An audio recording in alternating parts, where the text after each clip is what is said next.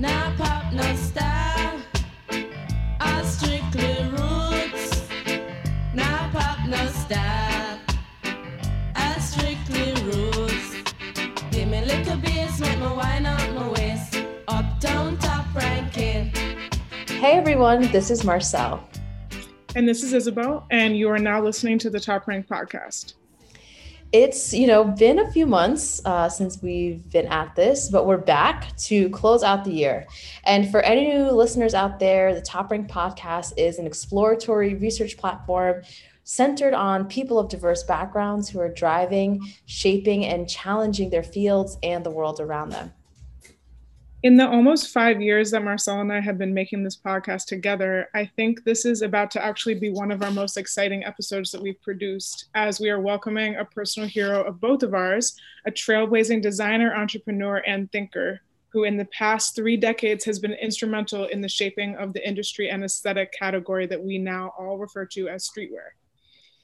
As some of you likely already know, Isabel and I are working on a book about nameplate jewelry called Documenting the Nameplate, which was actually born from the very first episode of this show.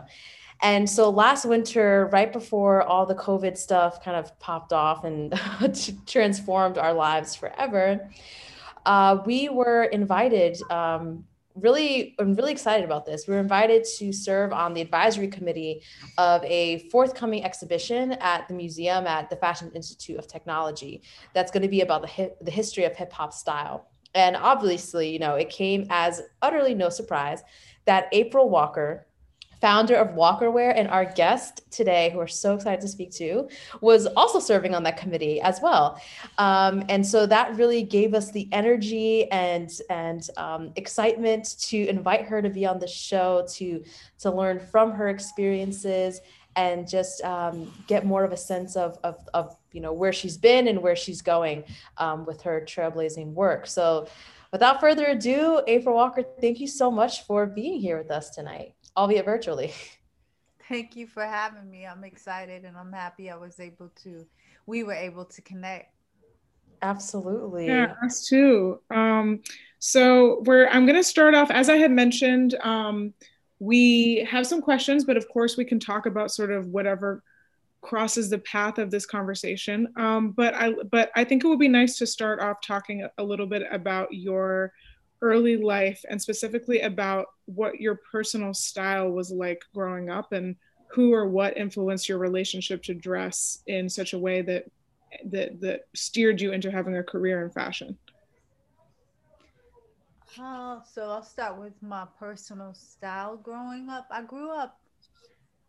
My father was in the music industry and I grew up as a jazz baby. So jazz musicians and jazz enthusiasts usually have a certain style, and it's different. It's very expressive, and it's very it's funny. I can tell when someone's into jazz sometimes by the way they dress. And my father was that, but he always had, another edge to him because he's just an artist himself, like by nature. And he managed these jazz artists. So then the fluidity from that went to R&B, and he started working with R&B artists like D-Train. And, he did some work with jazz and Jay-Z and into hip hop.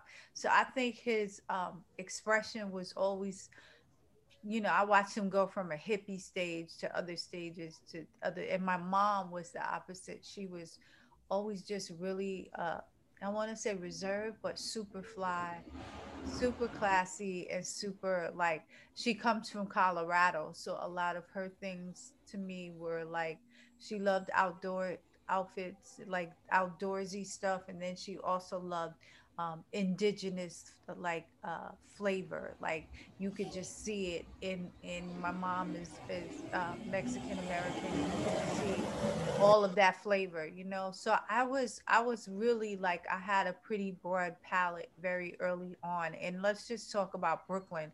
I come from Brooklyn. So growing up and watching those, you know, the 70s and then the 80s going into the crack era, you know, and then the 90s going into the golden age of hip hop, you know, of the golden era. It was just basically for me, like the commercialization of hip hop, just watching all of it happen in New York City. New York City was a melting pot in itself for culture and for, you know, music, art, fashion, and all things that were cool, like that were just happening authentically. So that was literally all the influences that helped me to be able to kind of step out on the ledge and just dress like I felt. So, you know, they say fashion is the best form of drag.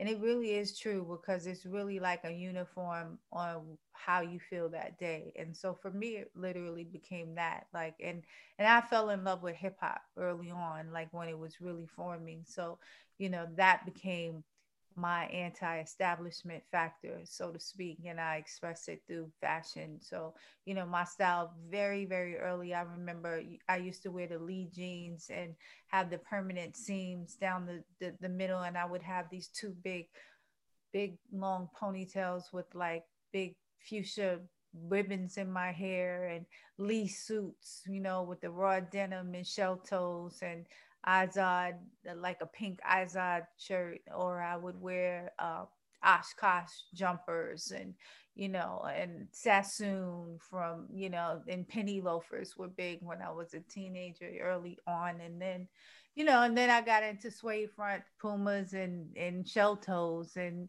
you know, and all kinds of sneakers that I just fell in love with. So for me, it just was about, you know, the different periods brought different things for me and different ideas, and I used fashion to express how I felt. But, you know, that was just a little taste of, you know, depending on the day how I felt. I saw those outfits, so that's why I described them.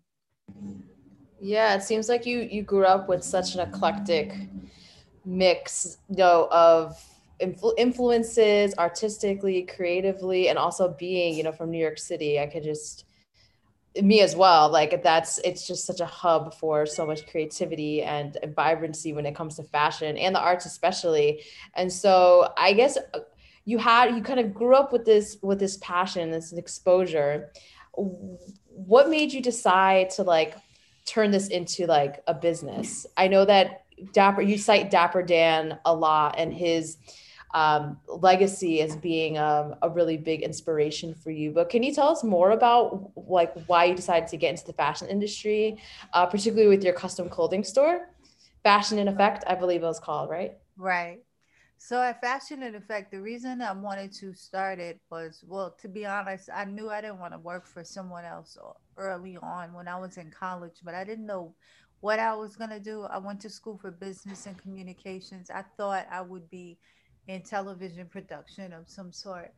And then I walked into Dapper Dan's place, and he was the first image I saw of someone that looked like my tribe, that was in there hustling and doing it well with clothing, but it was speaking to our own tribe that was there, and you know, and we weren't being serviced. Like at that point, I was wearing Calvin Klein, Sassoon, these brands, but there was nothing, and I couldn't walk in any retail store and purchase something that represented who we are or the heart of how we felt. So I got it right there in my mind, and I was like, I want to create for my own tribe. And at that time, Brooklyn was very different than Harlem or any other place, you know, and boroughs. You could tell who was from where, Queens, Staten Island, by the way someone dressed, literally. So I really wanted to focus on hip hop and making not just hip hop, because we made couture, we made everything from Easter outfits to, you know, gowns and tuxedos at Fashion in Effect, but we also did start making our own outfits, and a lot of that was velour and playing with different fabrications. But the whole premise and the whole inspiration for me starting Fashion in Effect was wanting to speak to my tribe that wasn't being, I knew that there was, it was an aha moment of understanding like this wave is coming and it's not a trend. Hip hop is going to be here to last. And, you know, we need fashion. We were already like wearing our own, we buy something in the stores and then we can't come home and we bling it out. We basically bleach it or, you know, buy two sizes too big. So I wanted to make something ready to wear that was just original, you know, and you couldn't find that in the store. So that's how it started, really addressing a need that it was a void in the marketplace and we weren't being serviced. I was like curious because to like paint a picture of like what New York style was at the time, because you said this really intriguing thing about how you could tell someone was from Harlem or from Queens or from Staten Island or from Brooklyn. Like, what were those parts of people's personal styles that were like served as these like these like geographic, I guess, like markers of where people were from? For me, it was about like someone from Brooklyn was less flashy than someone from Harlem. Like I could see right now leather goose with some Timberlands and some jeans and some gazelles with somebody from Brooklyn, and I could see somebody with a fur on in Harlem with a lot of truck jewelry and, you know, a velour sweatsuit, you know, and some Bally's, you know, or some sneakers, you know. I could, you know, it was just, there were certain things that like, you know, you could just tell that person wasn't from here, or that person was from there. And like, those were two examples. Did you spend any time going to like the Albee Square Mall? Yep, I knew. Coming from Brooklyn? Yep, I used to shop there, I used to hang there, yep, knew it well. They had a game room in the basement, the whole nine. That's where I got my ears pierced and also witnessed my first armed robbery. Yeah. As a child. Yep, it was rough there. I remember I had a boyfriend that got 27 stitches cut right in front of Albee Square Mall. I know that mall well. That's such an iconic place. Anyway, yeah, I was just curious to get that paint that picture, but you did it so vividly. So Isma, I'll toss it over to you. Sorry. Yeah, I love all these details. It's really helping to visualize. I mean, I'm really intrigued about the importance of customization. You were saying that you know, part of the ethos of hip hop is to take something and make it your own style, whether that means, you know, bedazzling something you bought or buying a larger size or what have you. And that I think is actually a big part of the focus of our project with the nameplate jewelry as well, because it's obviously so rooted in having something unique. But so I love hearing about that. But then a few years later, because you started Fashion in Effect, if I'm correct, in 87.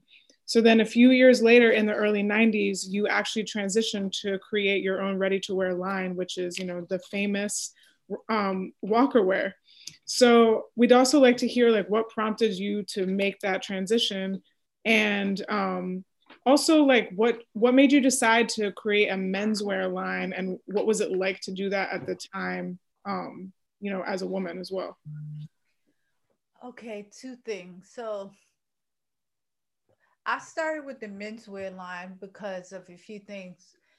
I had a lot more support at Fashion in Effect with men. Women definitely came through, but it was the men that really were already coming to the store for a lot more, giving me a lot more business. And so I focused on that when I saw that that's where the support was. A secondary factor was the fact that women are a lot tougher as critics when it comes to clothing, because we want things that fit our bodies and accentuate our shapes. And me starting out in fashion at 21, I had not mastered that part, and I was very clear. So I knew I had a lot more, men would be more forgiving because I could be if I was off a little bit in the pattern starting out or whatever, I had a little more wiggle room, no pun intended, you know?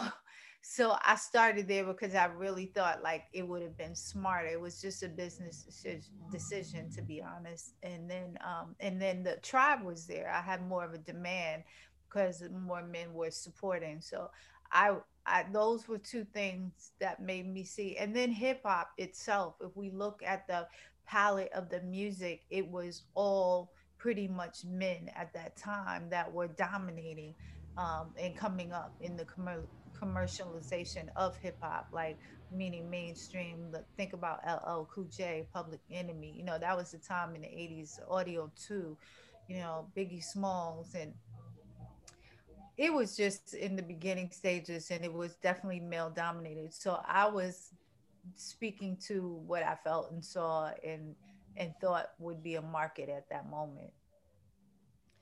Yeah, I guess just speaking more to like the business, like what was it like, I guess, being a startup, like a new company in the fashion industry at that time? Like what were some of the challenges that you faced in kind of doing this on your own, essentially? I think one of the first and main challenges was not having a mentor or a blueprint, because this was literally being built out. So there was no category. There was no,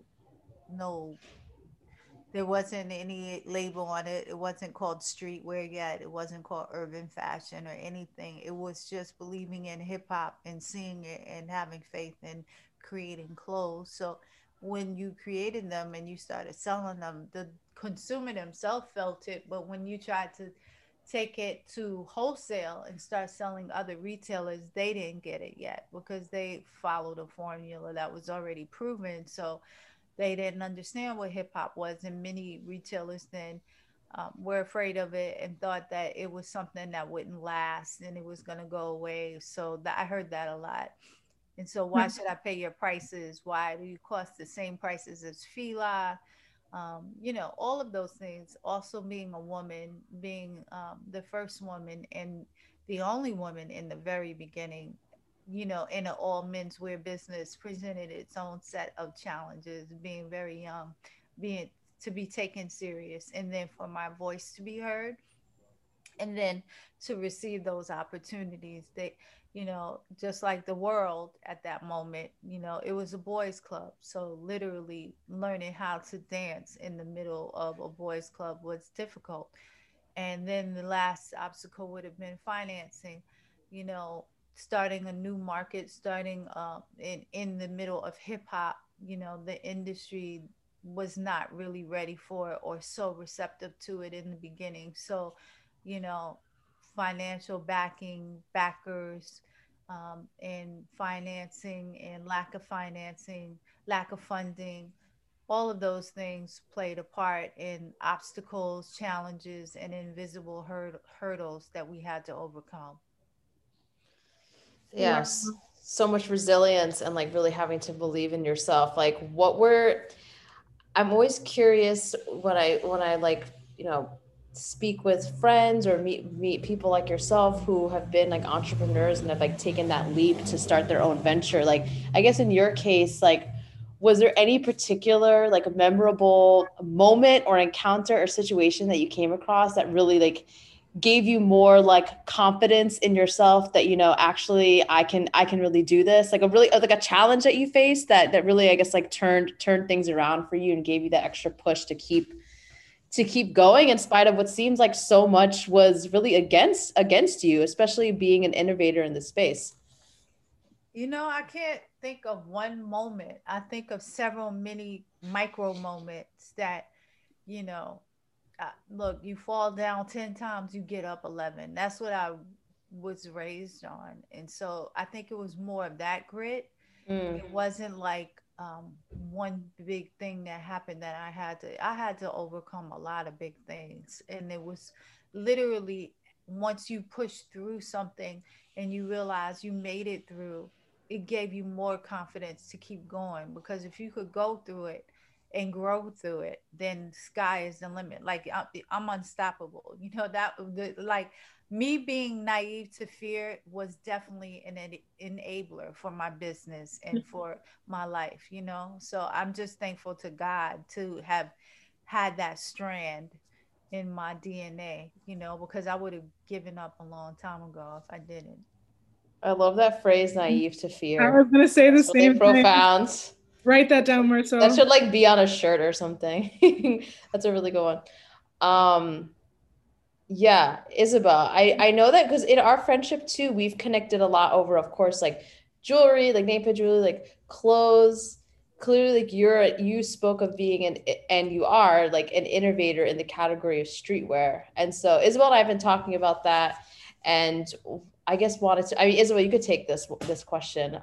Sure. Since you're actually more of the expert on streetwear, Isabel, than I am. I've learned so much from you about like this industry and where it's been and like where it's going. So. Oh, wow. I try to avoid the word expert in any context, but thank you, Marcel. Gotta big you up. Well, I guess, yeah. I mean, one of the questions that we had for you was particular to this term. I mean, it's fascinating to hear how people met hip hop with suspicion at that time. I mean, obviously, like looking back on that now, it's crazy to think about it, considering that it's probably like the most universal cultural touch point that we have at the moment. Mm-hmm. But for the idea of streetwear, what does that term mean to you now? And how do you feel like this category has emerged or evolved, you know, in the past 3, almost 4 decades that you've been observing it? I mean, I think everything is labels, and it's about whether you're going to own them or not. You know, I think in the beginning, I watched it go from streetwear to become urban fashion to go back to streetwear, you know. And I think it's just the difference of who's wearing it and who's the customer. And that's where it gets the coding of these labels. So, you know, myself, I don't limit myself. I'm creative. Like, people don't even know I started from couture and custom. And, you know, I did gowns and tuxes and, you know, all this other world of suits. And, you know, I used to dress a lot of the NBA players in suits and tropical wools and all these pinstripe suits. And, you know, I just like creating. But yeah, I take streetwear and put pride to it in the sense of being a trailblazer for it. It's a double-edged sword, though, because a lot of times you get pigeonholed and it's stereotype, you know, that goes with that. But, you know, I don't do it for the industry. I do it for the culture. So I don't really trip too much off of labels, if that makes sense. And yeah, I mean, I can paint on this wall or that wall. That's what I'm saying. So it doesn't really matter to me, you know, but I get it. And I think how it's grown, it's become diluted in my opinion. It's become pop culture, just like hip hop has become hip hop. You know, so it's really like being still in that undercurrent, and it's like a weird place to be, but I feel like I've always been there, so to speak, because, you know, you love what you do and you love to create, but, you know, it's always a tug of war because the industry itself will cannibalize itself if it has already, you know, in a lot of senses, but, you know, it will implode if it doesn't keep some kind of integrity to it. And I think we have seen that with the world itself. So yeah. It's interesting. Yeah, I think that definitely makes a lot of sense. I've always thought like the use of the term, like, as you said, the way it shifted and also the way the term has kind of flattened now, because I feel like, streetwear, the way we think of it, has multiple origin points. You know, like on the one hand, there's a West Coast surf and skating inspired flavor of like a Stussy and a fucked, but then you also have the alternate parallel hip hop informed brands that came a little earlier, like FUBU, Walker Wear, and I mean, I was thinking like at the time when you were starting this, you know, in the early 90s, what other peer streetwear brands were you looking to or like admiring, if there were any at that time? Like what was your reference point for what you personally were doing? There was Dapper Dan, and then there was Miguel Navarro. He's not with us anymore, but he was a very talented designer out of Brooklyn. He was Latino, and he was really close with me. He lived in Flatbush, and he had a studio in Flatbush, and he made clothes for everybody too. And we did a fashion show together. myself, him, and Play from Kid and Play. Kid and Play was also had a clothing line, and Gerard had a clothing line that he started. They started after me, and they came a few times called School of Hard Knocks. Oh yeah. Yep, and we did a fashion show, Play, myself, and Miguel at Studio 54 early on. And then there was Carl Williams, aka Karl Kani. He had a tailor shop in Flatbush when I had my shop in Fashion in Effect. And then he left to LA to try to figure it out, and that's when he started Karl Kani. And Karl Kani was already actually here. He was doing it out of his shop, actually, the same way I was transitioning.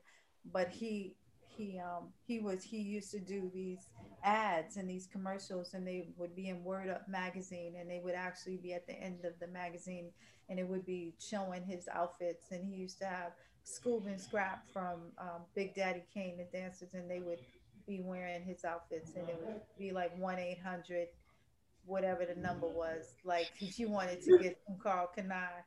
And so, you know, those are the ones I really remember. And Maurice Malone out of Detroit, hip hop. Yeah, he was an early settler. I remember doing a show with him for BET. We did a talk show, and this had to be like maybe 90, and it was very early on, and that's when I saw his jeans. And he'd been around in the 80s. I just didn't know him, you know, and he was out of Detroit, but we got to talking. And then there was also Camilla Elk out of Lower East Side, 555 Soul. She came right after me.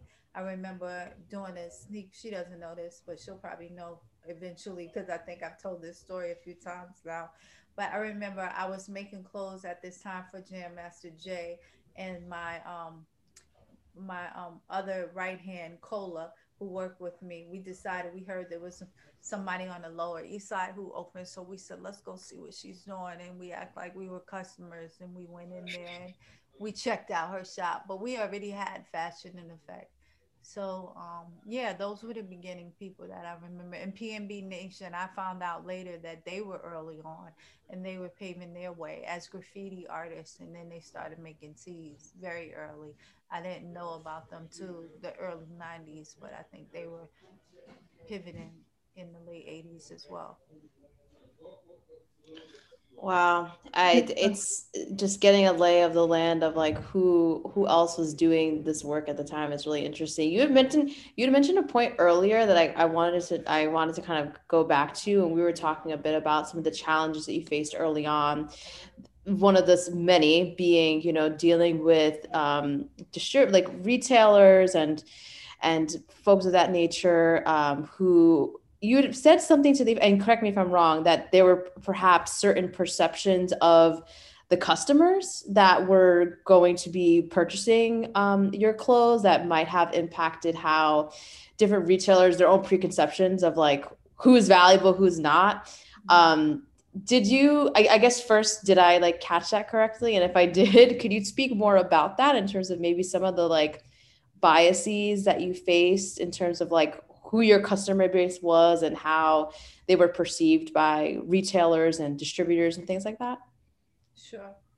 And before I do, I'm going to shout out Shirt Kings too, because they were around and they were definitely legendary out of the Coliseum in Queens. And they did a lot of airbrushing and artwork on shirts that were just amazing. But to your point, yeah, it just was like the same way people were afraid of hip hop or a young black guy or especially once we started like really expressing ourselves through music, and you had NWA and Public Enemy, and you know, people saying, "Can I curse on this?" Yeah, of course. You know, most saying, definitely. Right, people saying "fuck the police" and bitches with problems, and all these artists coming out expressing the way they felt, and it was raw, and it was something we'd never seen. I think that hip-hop was just different at that time, so different and so abrasive in a good way, but they weren't ready They weren't ready. And so, yes, it was, there was a lot of pushback because they were afraid of these customers, but they still wanted your money. You know what I mean? It's just, you know, what came with that. So it's really weird to watch it evolve, because it was just like, I feel like it's like every other industry, to be honest. It's like, we want you, but we don't, you know? And that's really saying we want your money, but we don't, but keep your distance. And how do you do that? Like, but the only way you can do that is by oppressing somebody. Right. That's so true. It's just like, who's considered valuable. It's almost like, I feel like it's so at the core of American culture, this like dual, like fascination and obsession, love with the things that Black and people of color produce, but this like exploitation and it's appropriation, and it's, you know, creative looting, and it's, you know, the gatekeepers keeping you at bay with invisible challenges. And, you know, it's also selective ignorance, you know, so it's really hard, and it gets tiring. Yeah, this actually sort of brings us nicely into wanting to talk about this really amazing article that you wrote over the summer on Medium, which I think really like put into words a lot of things that Marcel and I had actually talked about. So it was really enjoyable to read. But this piece, for anyone who's listening who hasn't read it, and I encourage you to, reflects on basically just the unacceptable fact that despite the, you know, tremendous impact of Black and brown creatives on the streetwear industry and on fashion in general, that there remains this extreme lack of equity, while ideas and content are still, as you said, looted by bigger brands. So in this piece, you also criticize the elitism that's entrenched in the industry, and the way that oppressive structures and social confines just reinforce these same problems. So I'm wondering, you know, you're known, I think, for your fearlessness, as you said, and just the tremendousness of your vision. So how have you encountered and interacted with these challenges, or and how do you feel like they potentially have affected your career? Well, I think that we make choices. So, you know, I was intentional with my choices, and I wasn't naive to think that making certain choices might have a different outcome. But I've always been of the mindset that it's more important for me to be able to sleep good at night than to just make money, you know? So, you know, so that was always my North Star. So starting there. And also, I've always been a community-based person. I grew up first grade. I went to a school called Uhuru Sasa that was actually a Black nationalist school, but it also taught you about Ujamaa and a lot of the principles there. So, you know, and I do believe that lateral cooperation creates vertical movement. So I think that we're independent but interdependent, and we need each other. So, you know, that's always been my mindset. And living in a capitalist society, much less the fashion industry, which is definitely not rocket science, though we treat it like it is, you know, it's hard sometimes, because the thought of you needing to be the only one, or the one that stands out and shine the most, and you don't want anyone else sitting at your table. That's almost how the fashion industry is sold, you know, which creates a disconnect, and it also creates a very competitive atmosphere, and an almost atmosphere of step on who you need to step on in order to get where you need to get.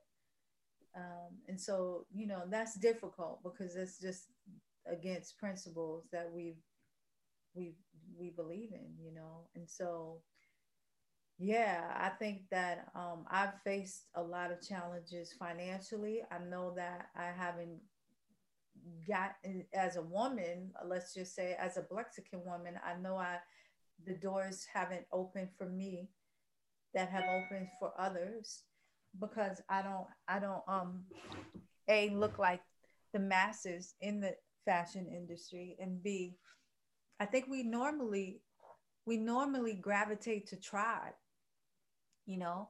So I don't even know if it's about that as much as it's about, we're comfortable with our tribe. That's what you realize.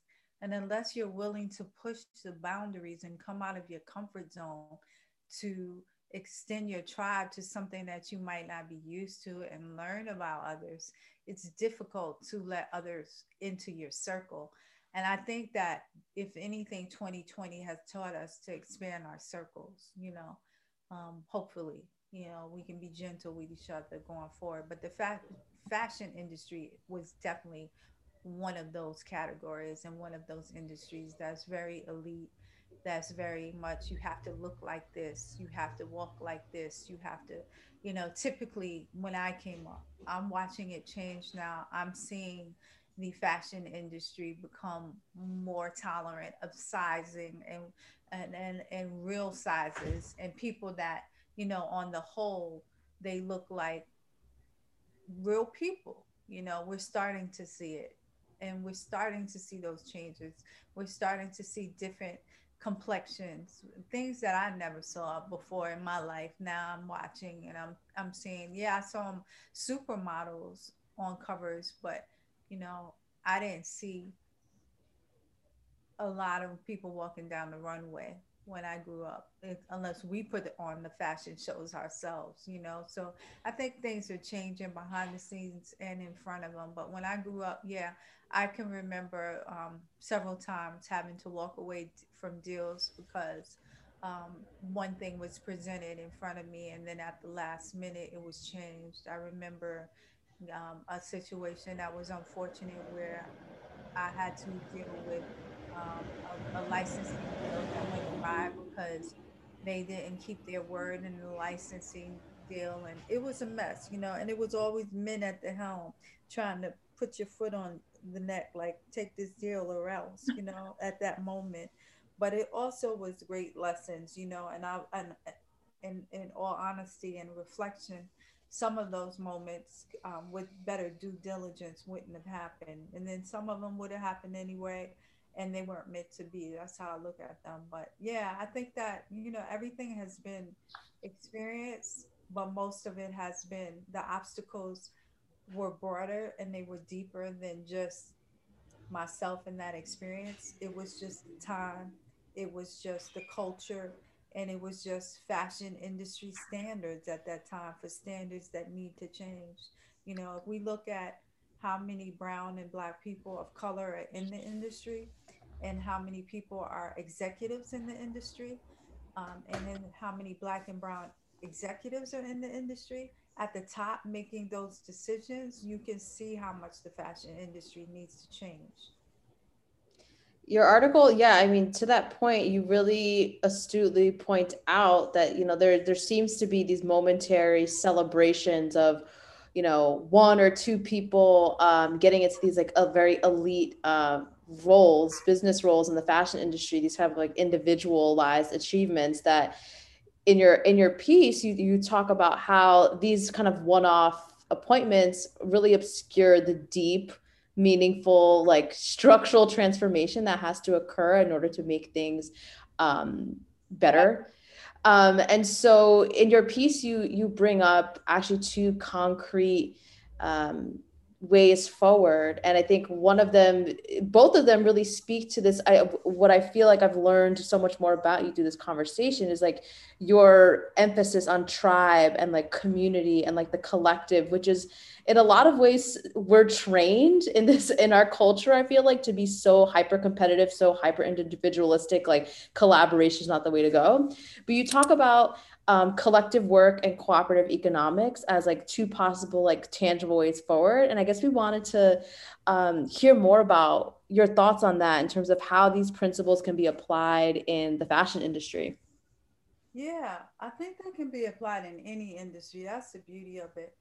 And I think that we've been sold this fake bill of goods that we have to be the only one in the room, or we have to be the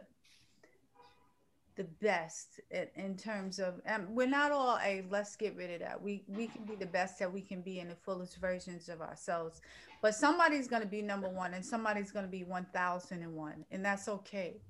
You know, everyone has a place. And I think that we don't all need to compete. Some of us can build with each other. And I think that there's healthy competition. You know, you can have your own brand and I can have my own brand.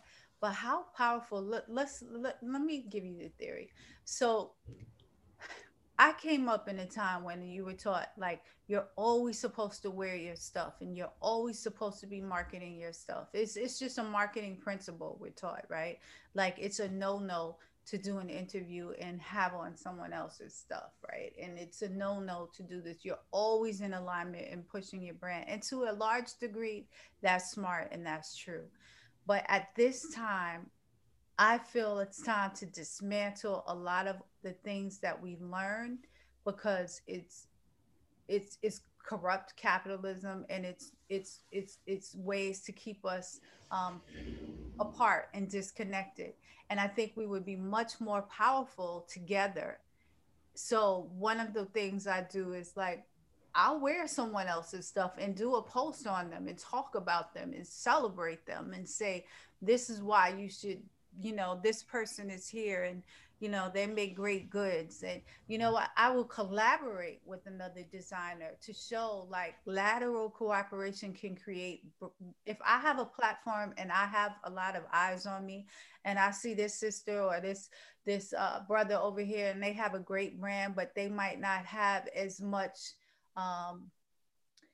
you know, visibility, I'm going to use my platform to try to lift them up. Like, why not? Like, because we're stronger together, you know, and I just want them to pay it forward and do something for the next one, because the more we do that within our communities, the more we strengthen our communities and the more we help level the ecosystem into a healthy ecosystem, into a global ecosystem, if more communities are doing that.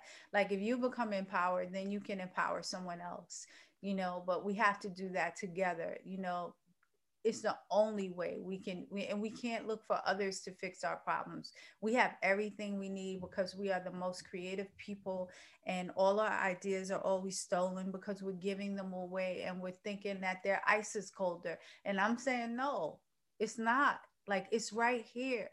The platinum, the gold, all of it is right here. Let's just share it. That's all I'm saying. Just like everyone else shares in their communities, let's do that in our own communities. Because once we do that, we can start the healing in our own communities. And, you know, I think we're stronger together, and we have a lot more strength to do whatever we want to do. I don't know. Did I answer your question? Did I make sense? Yeah, definitely. Of course.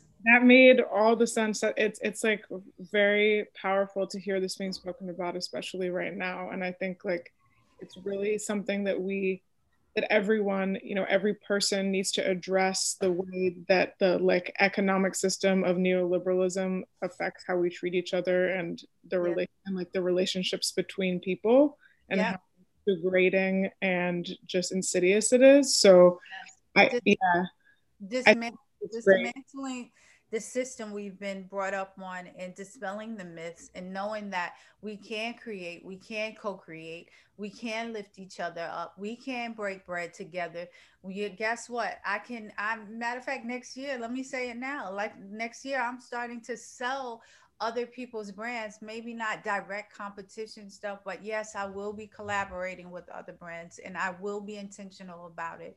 And I will be carrying accessory lines like houseware and other things that are lifestyle to that makes sense for Walker Wear to show other brands that might not get like that are dope, that are great, so that we can start this whole like mini case study to show like, look, this can be done, and hopefully other people lay eyes on it and say, well, I'm gonna do the same thing, and I'm gonna do the same thing. And then it's just contagious behavior, and then that becomes powerful when it's done on a massive level. So, you know, that's the thing, each one of us doing our part and just letting that amplify. I think that's going to be the ripple effect. And it's don't believe the lies. We should understand at this point in time, in this moment in history, that how many lies have been told. And it's time to create a new narrative and a true narrative. And that starts with us. And I think the best is when you listen to your heart, your instincts, and what you know is love. Like, that's where, I know I sound crazy, but it's so easy. Like, and I think that it would be such a game changer for us if we just embrace our talents, our gifts. And they say it takes a village, and they say that for a reason. Absolutely. Collaboration over competition. That is the really like subversive work, and also cultural shift that we really have to put into practice. Yeah. I'm so behind. And you're right. It spans so many different fields because it's such a pervasive, like, I think cultural crisis of just like, we're so kind of atomized and separated from each other. Just kind of like, you can't sit with us attitude. That's really just isolating us from one another. And I think really limiting all the great creative and other possibilities that are, you know, yet to be had. But yeah, you said that was really well said. So I think you just mentioned something that you're working on. We wanted to close this episode by giving you a space to talk about any projects you're working on, like anything exciting that's coming through that you want to speak to. So right now I'm contributing to something called Streetwear Essentials with Parsons and Complex and Yellow Bricks Learning, and I'm also doing I'm teaching right now. I do workshops called Be Your Own Brand and Build Your Own Brand, BYOB. I am doing those as a consultant and working in tandem with Department of Education at a school in Brooklyn, a high school, and I am excited about those programs. I'm also, you know, walkerwear.com. It's been our best year yet, and we're going to be launching next year. We're going to start storytelling through our brand. We're starting out with the starting five, which is our original five pieces, our original five players. You know, everything is in fives, but it's starting from the beginning and storytelling from there.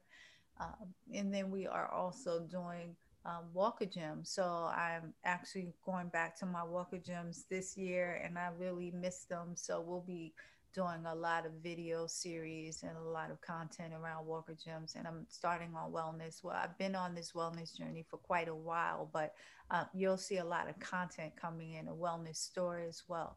So, you know, those are some of the things, and I'm working on my memoir book. So that'll be my second book. The audio book is about to drop for Walker Wear, for Walker Gym's Get Your Ass Off the Couch. So look for that. That's coming like really soon. So I think I was trying to make this Christmas delivery, but I'm not sure if that's going to happen. But if it doesn't happen for Christmas, it will be ready in January. Wow.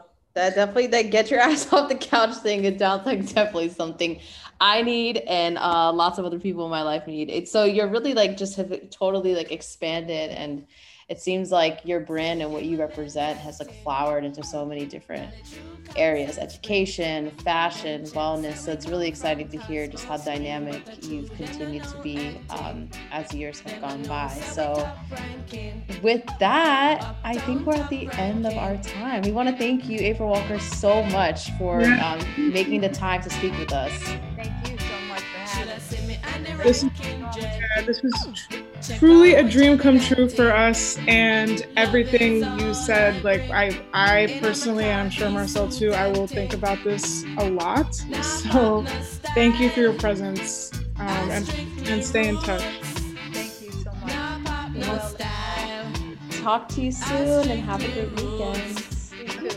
Alrighty, bye. in our khaki suit and thing.